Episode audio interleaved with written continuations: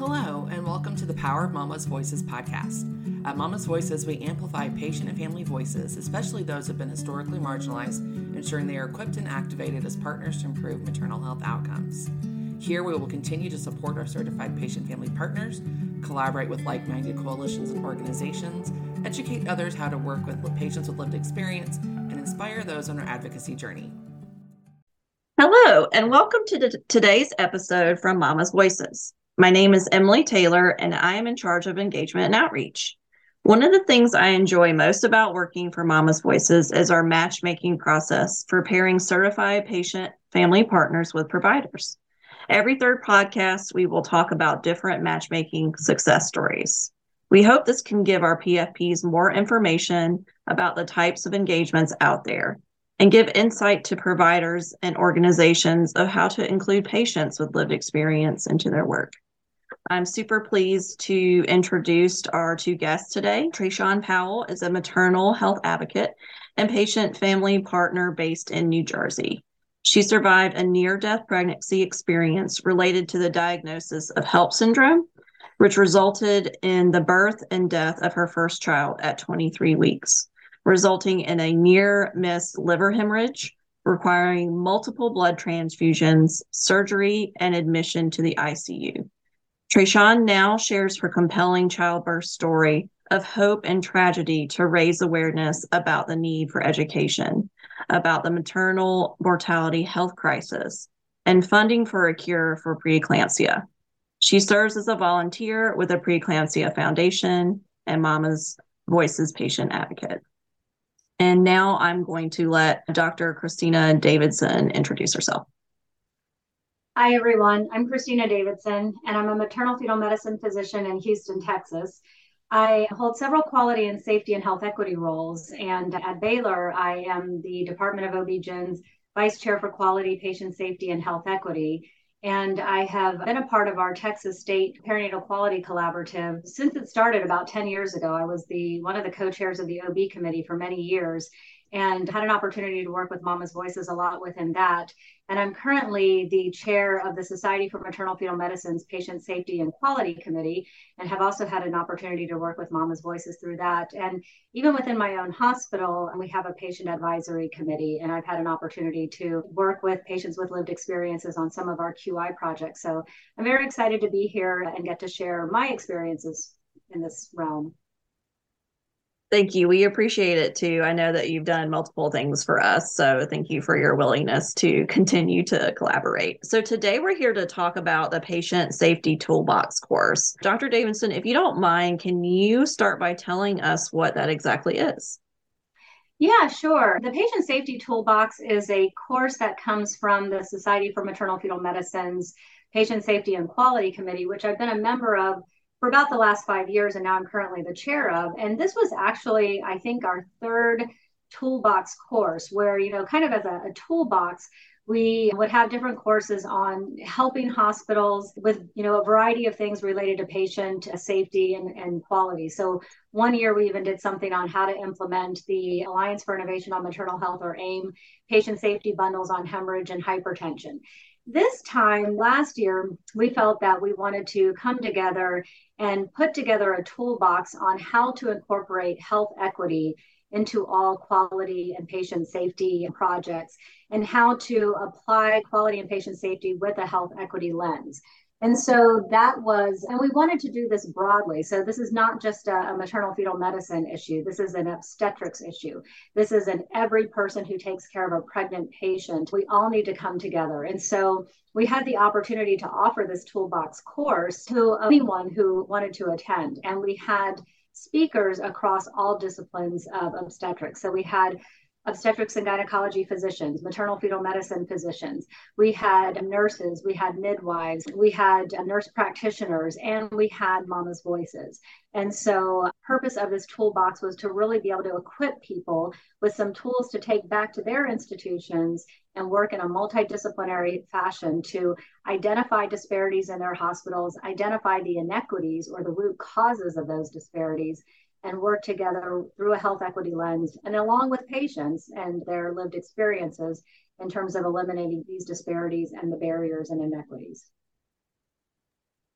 Thank you so much. I'm just so impressed with how many different players you allow to be a part of this project. Why did you really want to include patients with lived experience on this project and what valuable insights do you think that they were able to give?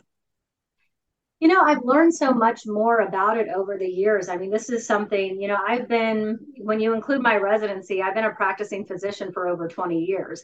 And I would say it's really just been in the last five years, at least for me, where we really have partnered with our patients more from a standpoint of, you know, well, what was this like for you? What was this experience like for you? And we may think that we're medically, you know, giving all of the correct information and and clinical expertise but it's so important to understand you know if we try to implement this new project what is it going to look like from that the perspective of the patient and I, I think we really started to learn more about that as we started to, to hear more of these stories and I know through the work that Texas has done implementing the AIM patient safety bundles, we started on hemorrhage back in late 2018, early 2019. And it was mm-hmm. something that the Texas Department of State Health Services implemented as a statewide patient safety initiative and invited all birthing hospitals to volunteer.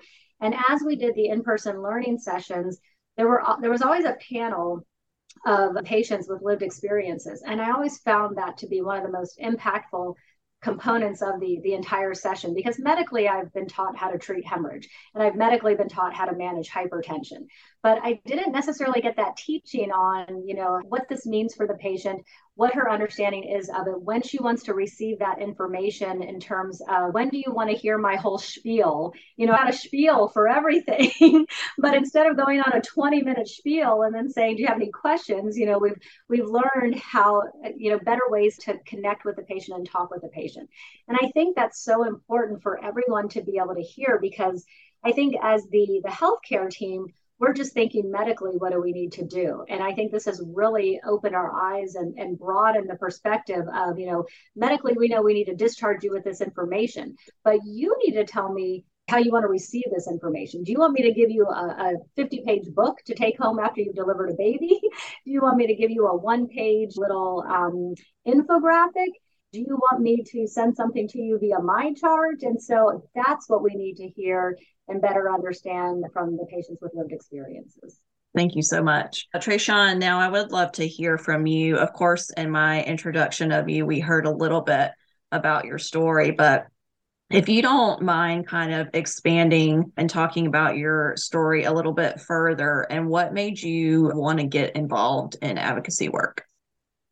Yes. So prior to joining the community of MoMMA's Voices, I led a team of family, friends, some of my sorority sisters, and colleagues to raise awareness about the dangers of preeclampsia at the Preeclampsia Foundation's signature event, the Promise Walk. So, using my mom voice was really a natural part of who I became after losing Mia. Being diagnosed with HELLP syndrome at 23 weeks and losing Mia two days after birth, it really changed us. It, it changed me. I knew I had two options. I could either stay silent and grieve alone or face my fear advocate and become a member of a community of survivors. Thank you for sharing. I think it's important to note that not everyone has to go on this advocacy journey, especially with you having to deal with a loss. I think it's just so many other levels of emotion and detail that you have to relive every time. So thank you for doing the work that you do. I know that you've done several engagements for us, but I just really appreciate your willingness to share your story. Can you tell me a little bit what it was like to be a part of this engagement?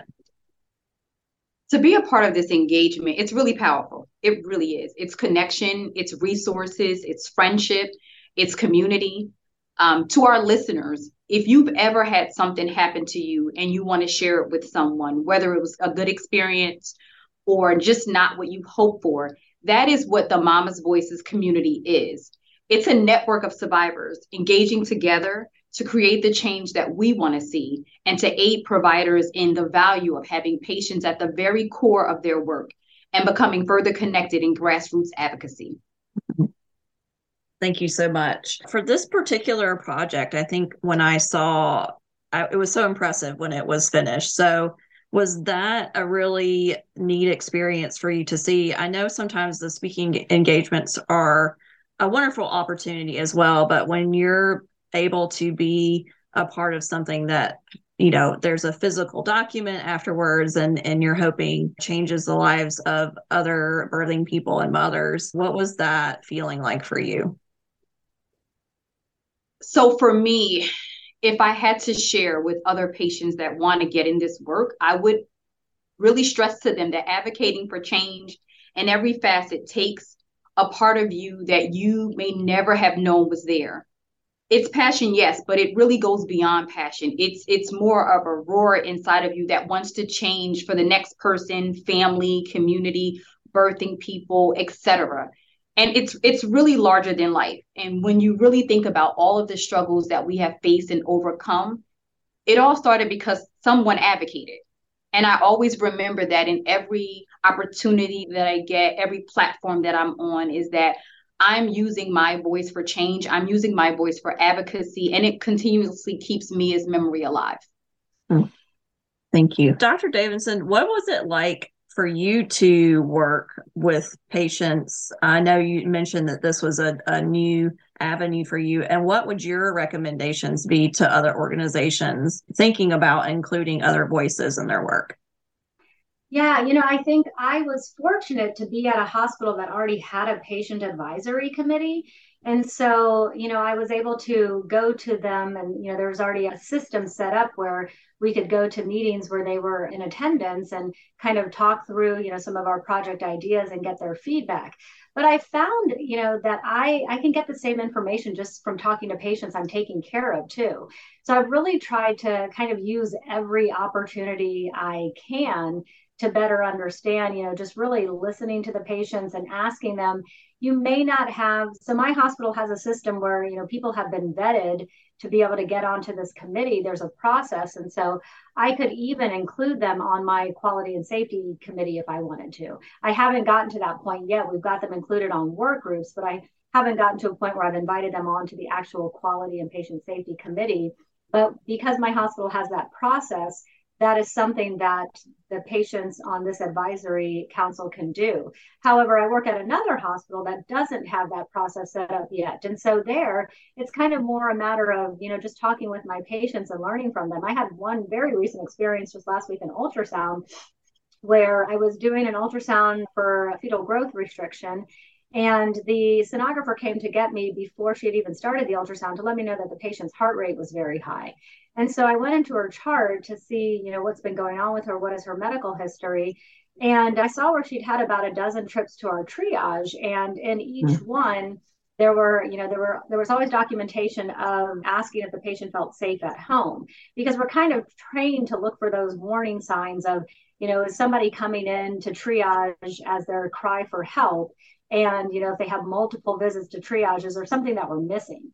And they kept documenting that she felt safe at home. But I thought, well, I'm going to ask her again. You know, I feel like it's my medical duty as a physician to go in and ask her this. So I go into her room as she's being getting her ultrasound and I ask her this and she was just the sweetest cutest thing but she was like yes I feel safe at home and I am so tired of you all asking me this and we went on for 20 minutes about like how she was just like you know I'm coming to triage for things you all told me to come in for. You told me if my baby doesn't move well, come in. You told me if this, come in.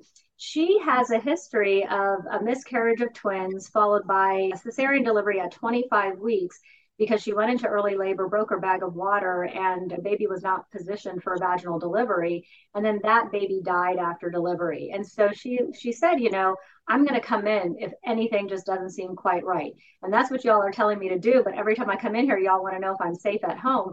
And it gave me such a different perspective. And I had this great conversation with her. And I said, Do you want me to put in your chart to stop asking you if you feel safe at home? And she was like, Yes, would you please? Hmm. And I was like, And you can blame it on me if the next person who sees you. but I, I put it in a form where, like, as soon as you open her chart, it can pop up. And I, I described my conversation with her and said, You know, we can stop asking the patient if she feels safe at home, basically. And so mm-hmm. I, I found that to be a very valuable experience just from being able to sit and listen and talk to a patient, even though she's not part of a committee, so to speak. Mm-hmm. Thank you so much. I I'm just blown away by your ability to treat patients as individuals and be able to really listen to what they're trying to say. I know there are protocols in in place, you know, for a reason and kind of finding out about why she kept going to triage was very interesting. I just so appreciate that there are healthcare providers like you out there. It gives us a lot of hope into the future of maternal health. Um, I but just, I will say this has been a learned process for me too. Yeah, and so yeah. I think, you know, it's something that we're trying to pass on now to our residents and students. But this was not part of my training. And so mm-hmm. I think it's, you know, it's going to take some time to change the culture. But give us be patient with us, please, and and and know that we're we're trying.